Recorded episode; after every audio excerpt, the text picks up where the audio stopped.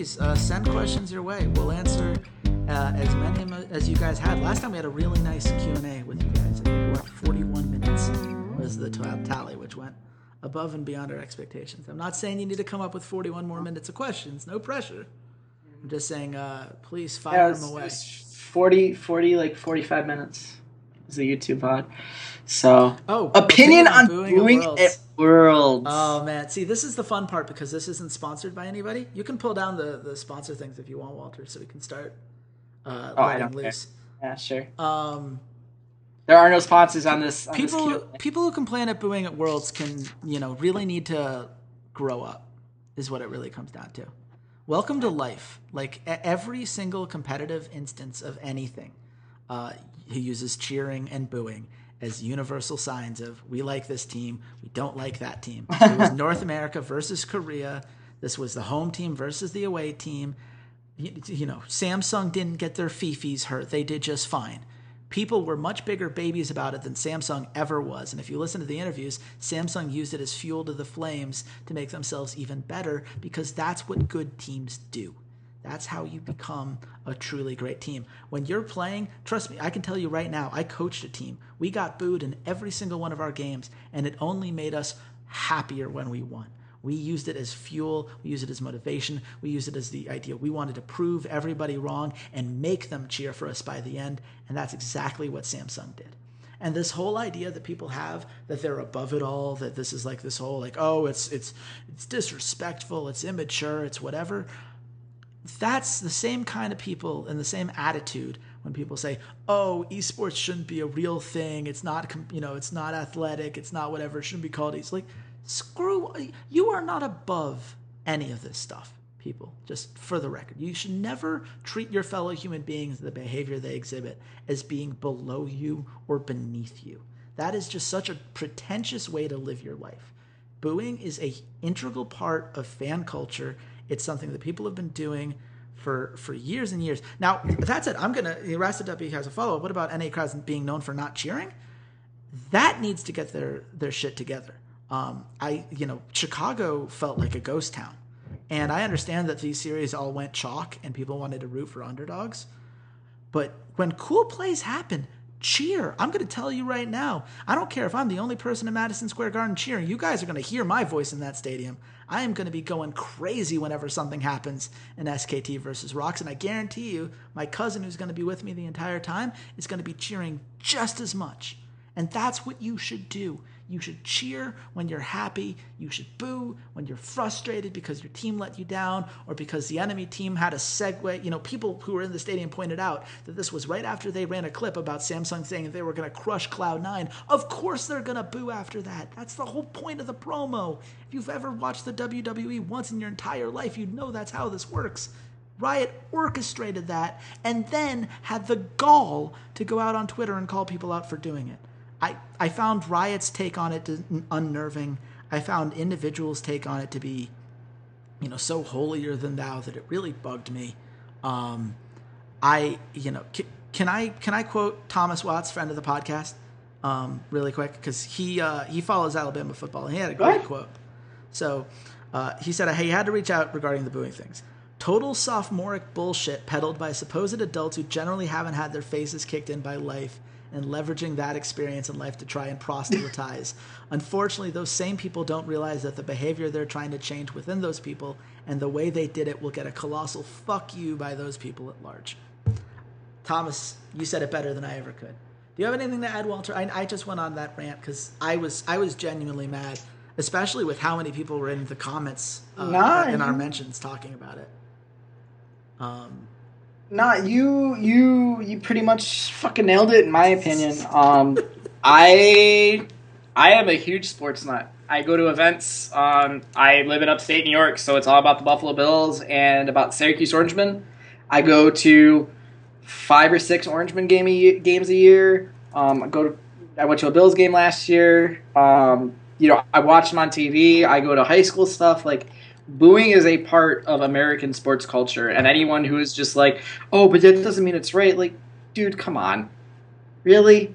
Really, this is really what you're gonna hang your hat on and get pissy about This about is- East about what we're bringing over from real sports. Like, really, This is the you're hill getting you want pissy to die about on. booing? Yeah, this is the hill you want to die on. Really, dude? So cheer. Just cheer louder than the booze. That's all you have to frickin' do. Yeah. All you have to do is just cheer louder. If someone next, to be fair, the H2K game versus Samsung, I am going to boo Samsung. I will outright say it. You don't like it. Sorry, that's your problem, not mine. Because I am rooting for Forgiven. I am rooting for H2K. During the game, if Samsung makes a really good play, I'm probably going to groan. I'm probably going to be like, oh, come on. Ugh. Ugh, why? Um, because I'm rooting for Forgiven to win. I have a vested interest in my in my life of I want to see a team be successful. I want to watch that team, and that's just how sports are in North America. We project whatever we want to on that team. We refer to our teams as our teams. It's our team. The Buffalo Bills is my team. When I refer to my team, when I refer to the Bills, I say, "Oh yeah, we didn't do so good this week," or "Oh man, we killed it this week." We. I don't play on the team, but it's still mine. It's a possessive of mine. That's where I think there's still a disconnect in esports, and that's why I don't think there is a lot of just blanket cheering. Um, is that there isn't really outside of the big teams, outside of TSM, outside of Cloud9, outside of CLG, there isn't really a possessiveness for Phoenix One. There isn't really a possessiveness for AHQ. There isn't a possessiveness for H2K. Granted, some of those brands are starting to get up there, but that's when you get the real the real hardcore cheering that's going to counter it. Um, and that's just not how American sports are. We don't cheer for everything. We cheer for what we want to cheer for, which is usually our favorite team doing well. Um, I would say that the chanting of TSM, TS, I'm a TSM fan. The chanting of TSM, TSM over and over when they aren't playing irritates me more than anything. It actually really pisses me off because that's incredibly disrespectful to the teams that are physically on the pitch. Yeah, um, I but yeah, if you don't like the booing, cheer louder than the booing. That's really all I have to say. Um, Um, yeah, I think that covers it. Uh, Rastadapi, uh, anything Riot could do to close the gap, uh, cultivate challenger talent. Um, look, Korea is designed just by their cultural nature, um, just to play competitive very well. That's how they get noticed. Most Korean pros are taken front straight from solo queue rather than from the LCK Challenger Series because they are seen as you know more able to be coached and molded. You know, they're rawer talent, but they can be shaped into something. Whereas in North America, either you get through the Challenger Series or you just get Koreans imported or foreigners imported or whatever else. And so what happens is the best players in North America all get um, all get banned for elo boosting, and then suddenly you're without Challenger players in North America, and the, the guys you're left with are nowhere near as good. You have to give people hope that they actually could get picked up and make it into the LCS. And so few players in North America drop out. Um, I, you know, and so many, you know, so few European players. You know, once you're a veteran, you tend to stick for a long time. So Soaz is still playing League of Legends, despite all of our pleas for him to do the contrary over the course of the last year or two. Um, you know, so it, it's hard. It, you know, and, and I understand why players give up on the chase and end up just deciding to go to elo boosting whatever else. I know a few who did and i, I totally understand it. Um, but it's you know y- you gotta riot has to invest in making those changes. Riot has to make getting challenger worthwhile. They have to make the challenger series and striving towards that more worthwhile and the only way they're going to do it region locking just stop the imports It is. It, Just I mean, you're, ta- you're ta- are you talking about region lock as in no one is allowed to come in? or No fewer. I'd, I'd say I'd say one spot instead of two. Um, I, I you, have to do something because as long as as long the gap you make won't it so close. that's the that that's like the problem is just the gap won't close if you if you just say oh you can't have more Koreans. Like I two two is the limit. Two is the absolute limit. But if you say if you said tomorrow okay you can oh, you're only allowed to have one import just one import period and not have any grandfather clause. No, the like you kill the North American competitive scene in terms of international competition. They can't compete, and it would take way too long for it to catch up, and people will just give up on the game. That's the catch twenty two right here. Well, yeah. Is Because when forty percent of your league is foreigners, people give up on the game too. That's why. What was it? Something like forty percent of Challenger was banned with from the elo boosting. Yeah, but that's like the sheer numbers of it. That's that's two different arguments here. That's it's, literally it's apples orange argument. hundred percent of LCK players are Korean. Sixty percent of North American LCS players are North American, and that's that's if you ignore the fact that a lot of these people were, you know, grandfathered in, right? Like we have people who are not North Americans who were grandfathered in preseason three, and that and if you you know quote me the number now, watch the offseason, watch how the moves come in it's getting more and more every year.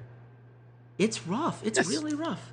Two, fifths of the league will be imports. That is hundred percent. As long as forty percent of the of, of the jobs available, of which there are only fifty at the LCS level, as long as that makes it thirty people. So you're either one of the thirty best players in the region, or there's no reason for you to and, play the game. And and that's that's where I don't think it is a getting rid of the in, in, international imports. It is a you need to build up an amateur scene, which Riot has just failed to do since season three. They've been so focused on we need to build the LCS, we need to build the LCS, that they have just completely realized that they didn't build a supporting structure underneath it. That's why the teams constantly go to Koreans. That's why guys like Pirean are getting shots here in the LCS. That's why guys like Procxin are getting shots in the LCS. There is no incentive for any player on the ladder to actually play to get into the LCS. Like you said, there is an, there is a monetary incentive for them to elo boost. Yeah. There's a monetary incentive for them to stream. There is not enough of a monetary incentive for them to bust their butts practicing eight hours a day with expectations the exact same as LCS teams for less salary on contracts that still to this day 90% of them are garbage. Yeah. And when you are getting issues like we're seeing with Dream Team happen that uh, James Obscurity Chen reported for PvP Live that he, they had issues playing, you know, paying players and all that stuff. That is a great point, Cargilicus. The the scouting thing is going to be interesting. I need to see how it actually works.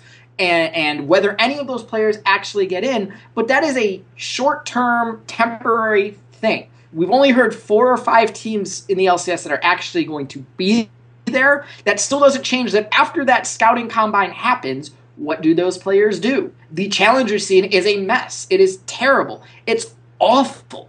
Playing in the challenger scene is also awful. From everything I've heard any challenger player talk to it about me or describe it, it is literally the same expectations of the LCS, the same practice hours. Some of them demand that you move into a gaming house, and they use that gaming house to pay you less salary because of valuation on your contract. And terrible contracts with massive buyouts that lock you into them and not you're not getting enough money back to actually make it worth your time and then you have teams that just come in and bring five you know LCS players and instead and they just get one of the spots and then da da da da. It's just not taken seriously enough by Riot for it to actually be anything to help sustain the LCS.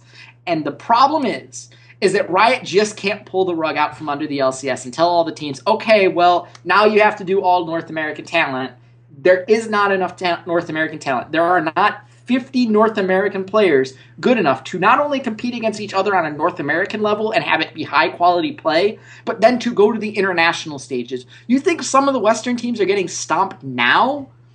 If they went all North American players, maybe one team would be good enough to actually like potentially get to the quarterfinals. You would not have a level of play good enough to really compete on the world stage. It just it wouldn't happen because of mindset issues, because of practice and scrim set issues, just because the infrastructure is not set up there to support it.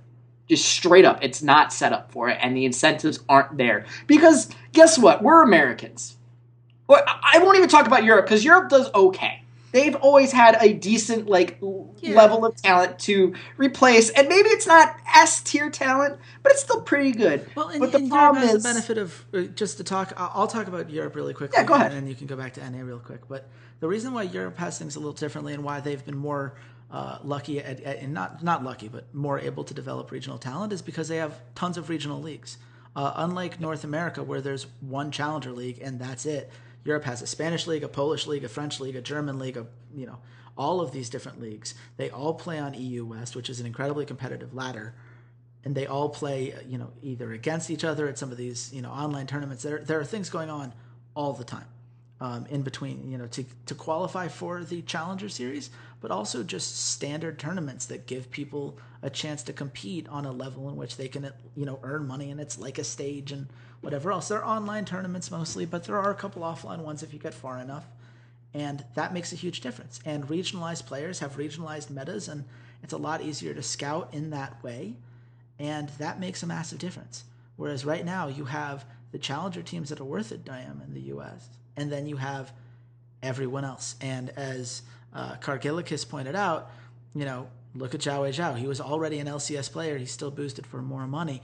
Maybe you can fix that side of things by fixing the LCS the way that it looks like they're going to with all these NBA orgs coming in and, and bringing in that influx of cash with these angel investors and, and you know, whatever Bundesliga or, you know, whatever other soccer clubs come in to uh, the European League. Like all of this is in play.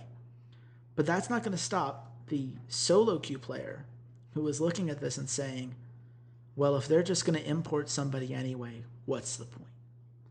And I don't have an answer to that question. And you can do it by pumping more money into the challenger scene, but that's only still going to fix the people who are good enough to play in the challenger series. Like that still only affects a, a very small percentage of players, whereas Korea has been able to scout from all of solo queue. And that to me is the biggest difference. And I don't think pumping money into the challenger scene even is enough. I think there it there has to be a level at which you get these guys at the very least the kind of tournaments that we see when we look at Europe. But but you've you've spent more time in the challenger series. So g- give me your process step by step. How do you fix this? it needs there. We're Americans. We're driven by money. That's what it comes down to. The challenger scene needs to be enough of a financial incentive and have enough of a financial incentive for people to actually want to be it. It basically has to be a second LCS. They basically have to make it a second LCS. Maybe it has to be with you franchise 10 LCS teams and you tell them, okay, you all have a secondary challenger spot, fill it and there's prize money based off of it, which teams take percentage of the prize money, so that's secondary revenue. I think that's the way they have to go because you cannot do a regional kind of based tournament structure like Europe does because they have very clear definitive borders established by regions. Mm-hmm. So they by countries. So the Spain qualifier has a two thirds rule where two of your or, or three three fifths rule where three of your players must be Spanish citizens. They have to be Spanish citizens, and then you can have two other ones. You can't do that in the US. How do you verify that someone lives in Florida? Like, I can have a PO box in Florida. Okay, well, what's your street address? Uh, it's this address. How do I? Are you going to require them to send you a a copy of your utility bill or something like that? Like picture of it's them just, outside the mailbox. Just yeah, it's it's just too difficult to do that in the United States because the United States is one country. Yeah. So the and, only other way you can record, do it is you just create a challenger league that actually operates at the same level that the LCS does. It just doesn't take you to worlds and it doesn't have the you maybe you don't play live. Maybe that's the other thing is you just don't play live. That's entirely possible. Yeah. But you need to give the organizations that are in the Challenger League, you need to convince them that they need to they need to spend and invest the money into the players. And I think the easiest way to do that is to franchise the LCS team, tell them you all have a Challenger Series spot and fill a team. Yeah. I think that's the the only way that you could really save challenger level talent. I don't think it's something that you can just go and pick people off of solo queue in North America because our our solo queue is so different and uh, I think it's Kargilis.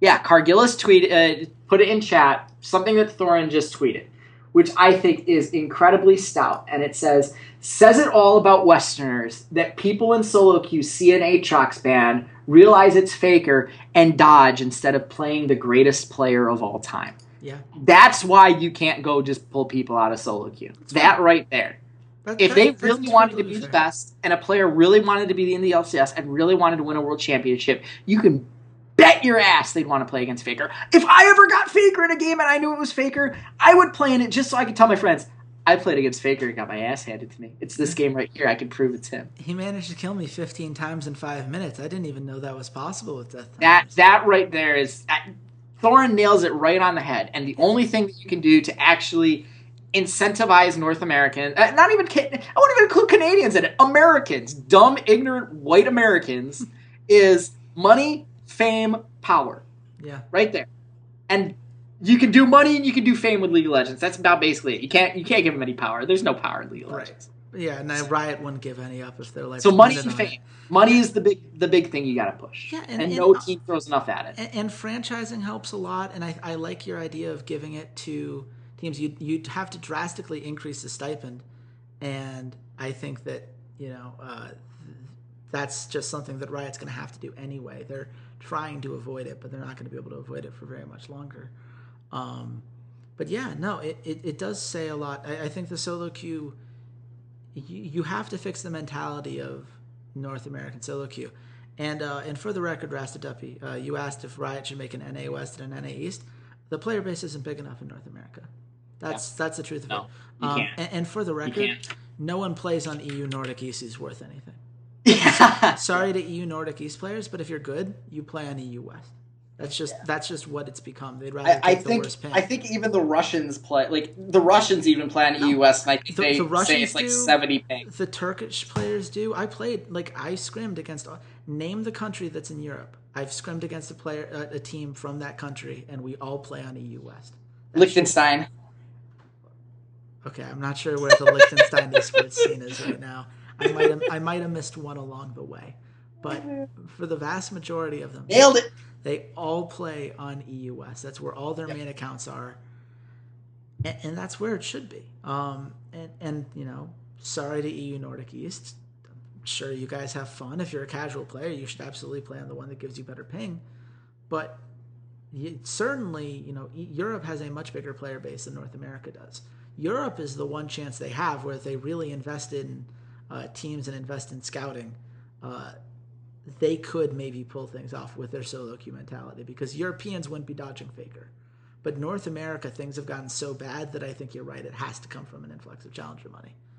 Um, Vatican City League team represent. I would love to see that. Um, I think you guys mentioned in chat earlier, uh, while I wait for uh, to how, see if we're going to get any more questions. Yeah, how, I, how do you feel about all the NBA orgs getting into the LCS now? Oh, uh, wonderful. It's about time. Uh, yeah these guys have money. They want to invest in, in something that they believe is going to turn them a profit.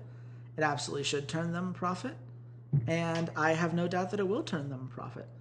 And, you know, at the end of the day, the more eyeballs getting put on League of Legends can only be a positive thing. Uh, and, and more importantly, on esports in general, because they're not just buying League of Legends teams, they're buying organizations. You know, NRG is participating in so many different games, from Rocket League to Overwatch to to you know all the big boys like you know they're building things. And, and people like rick fox you know they you know echo fox is an org. They're not afraid to do what i mentioned earlier on the podcast which is take a bunch of young players and whether it be in counter-strike or in league of legends and see if they can develop something. That's what yeah that's that's not it for that's not their counter-strike team. Their counter-strike team is a bunch of old vets that are all friends. Eh, last time I checked, they had a couple new. When I watched them at E League, and I know the roster's changed since then, so I'm not going to pretend like I've kept up. But when I watched them at E League, it was mostly inexperienced dudes and uh, their star player, who's the one I interviewed and whose name I'm forgetting, and I'm so sorry, whoever you are, uh, if you're listening. Uh, and and you know, it, that's. I, I, mean, I think it's great, and I and I agree, Cargilicus. I think that you know the football clubs are going to be investing over there. Um, they're going to have to, uh, you know, they're running boot camps. They're going to find new players. I mean, Schalke is still putting a lot of time and effort into the scene, even though they're a challenger team right now. Those are the kind of orgs you want. The kind of orgs that are in it for the long haul and have the money to take a short-term loss for a long-term benefit and really see what they can find. Because yeah. I can tell you right now, I've played a lot of teams on EU West. There are some really talented players playing on some really crappy teams right now that are yep. just waiting to get noticed and waiting to get some money from it.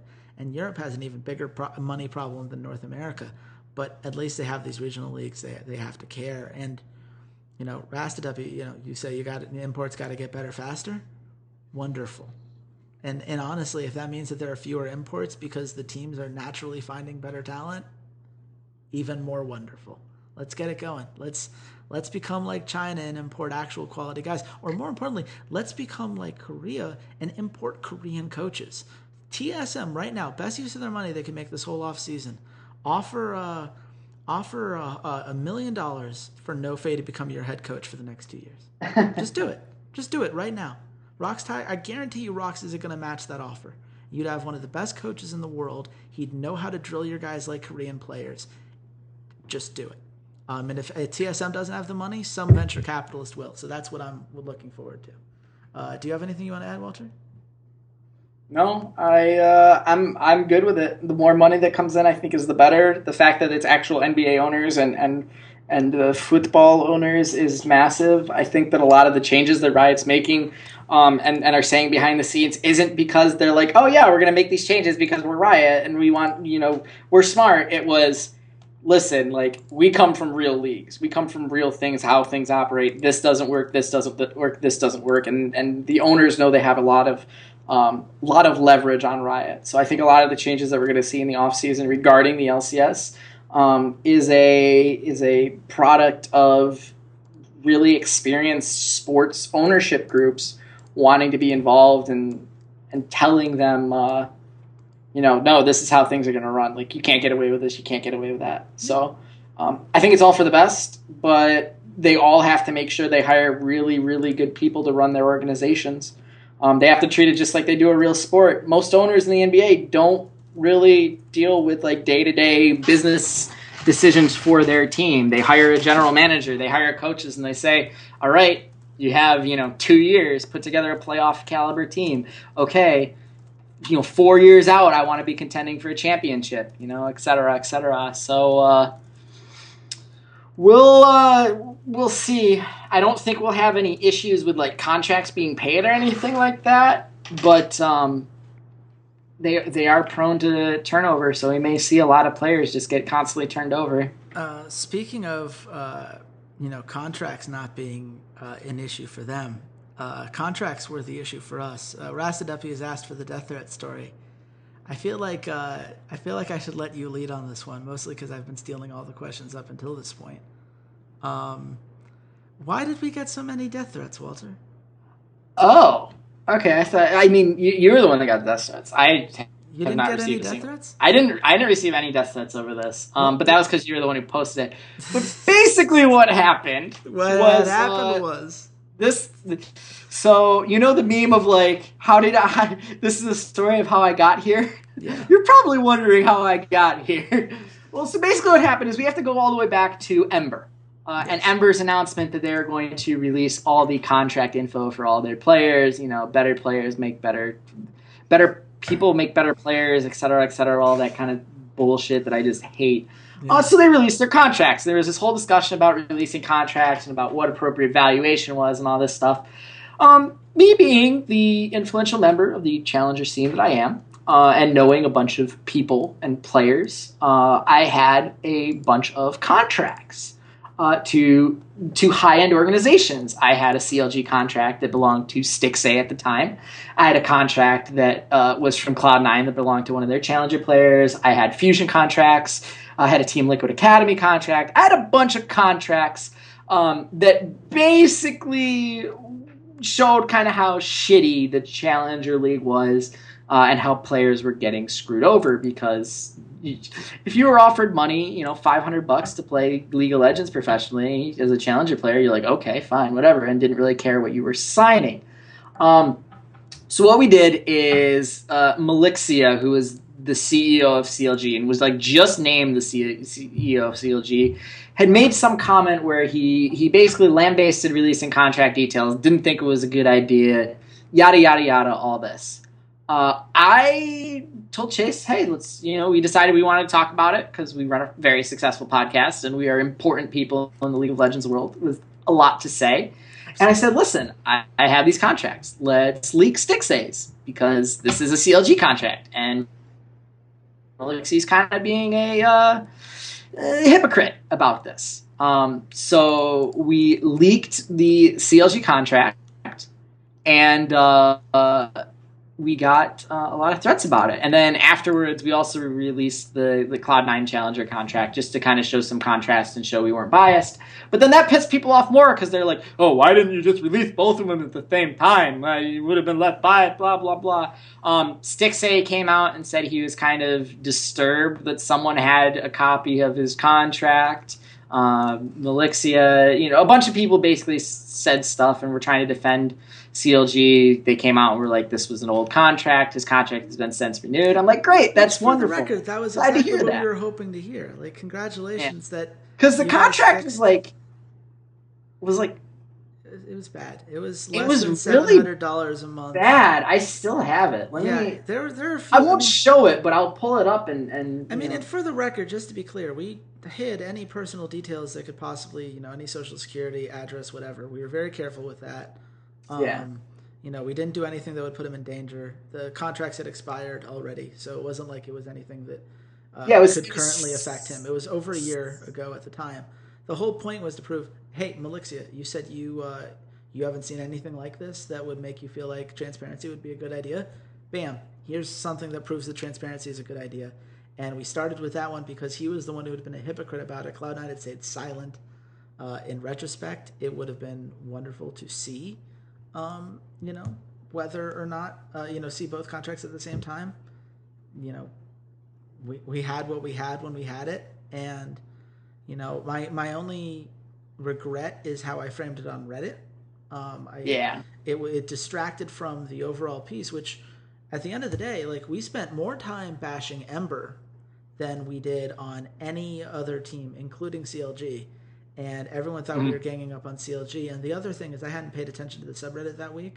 Apparently, there had just been a CLG, I guess, a gaff. I forget exactly what it was. it was If something hot, hot between hot shot and Doublelift. Yeah, it was something that didn't really matter, and I, I didn't think of it at the time, but people saw it as like we were jumping on some sort of hate train. So this is the point that matters. Um, I'm gonna read to you uh, one of the comments I got. I the, the ones that said "Go die, go fuck yourself, go kill yourself." Those aren't funny, so I didn't save those, but I saved this one. Um, quote: "Tell me, if I found your mom's nudes and your parents' bank account info and published it on Reddit, then would it be called journalism? Because I did the same stuff as you, in essence. Took someone's private info and posted it on the internet. Daily Dot and other outlets aren't doing journalism, they are esports paparazzis. Journalism is when they talk to owners and coaches and then report, keyword report, not reveal. Uh, apparently, no one's learned what Watergate was and why it's so important for investigative journalism to exist. Uh, not to mention the whole point about you know private info. Uh, we blocked all of the private info. It was only info that didn't affect him, whereas my mom's nude or my parents' bank account would probably be different. Um, but but let's continue forward because the the grammar here gets fun. Uh, you nothing but a thief who stole someone private info. Just reading it as it says. Uh, but you are not only a thief, but a non ethical person as well who never learned what morals were. IDK, maybe your parents or teacher never had a correct understanding of morals to begin with, and thus decided it would be okay to publish someone's private info on the internet. If this was an honest mistake, then it is fine. I forgive you. Thank God. I was really worried about his forgiveness.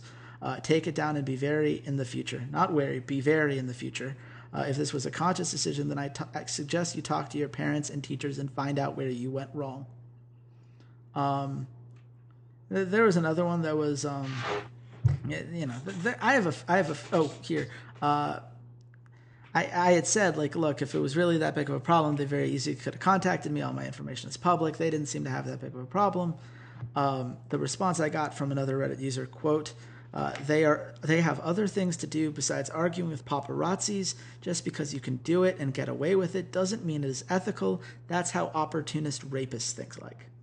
So, um, I just want you to remember this whenever you're posting on Reddit or whenever you're looking at threads or whatever else and you worry, like, are they going insane? Don't worry. They've always been insane. They're just waiting for an opportunity. Uh, Very true. Those are those are actual messages I have. Those were the most interesting ones. I I, I saved them because they're so funny, just so genuinely Yeah. missing the point of what journalism is and everything else. Um, that I couldn't help. By the way, uh, Yardi uh, 0010, who Uh, come, welcome back, man. I remember you from the previous stream. I don't think I saw you earlier today. Um, but I uh, I do love that you came in just in time for me to read those messages that I got on on, on Reddit. Uh, hopefully, you at least saw the context beforehand, so you don't think I'm just scrambling nonsense. Um, is the gap closing? No, it's widened. Um, we've never had three Korean teams in the semifinals before. Uh, Najin White Shield in season four was not as good as the teams that ended up beating them. Uh, in season five, the ROX Tigers finished second in their group. Uh, the you know Flash Wolves were the better team in the group stage. They ended up pulling it together, but you know we, we have never had a dominance like this. We have never had all three Korean teams go three and zero. Uh, well, actually, no. ROX Tigers went three and one, I guess. Uh, And SKT went three and one. uh, SK, uh, this I'm talking the, I'm talking in the group stage. They all Oh, got three and 0, 3 and 0, 3 and one, and then three and 0, 3 and one, three and one in the in the quarterfinals. Uh, this is dominant. This is dominance unlike anything we have seen, and this is after the Korean Exodus. This is two years later, and they're still that much better than the rest of the world. Um, this is why we had that earlier conversation about, um, you know, how do you fix the LCS? Because there are definitive issues, and I think what we've learned is that, uh, you know, money, um, you know, you throw money at the problem, well, then you're China. Guess what? China's not doing better than Korea right now. Um, you, we would have had this last year if not for the Korean team kill. No, they couldn't beat Flash Wolves, ROX Tigers in the group stage. They went 0 2 against them in the group stage. That's never happened. Uh, that has not happened to a Korean team this year. Uh, they are. It is a better performance, um, e- even if we're going um, pure results, uh, you know, or, or even if we're looking subjectively in that regard. That ROX Tigers team was not as good as Samsung Galaxy has looked so far. Now, granted, they turned it on in turn for the finals, but they were not as good as SKT in that finals. I think this will be a closer series than that one was.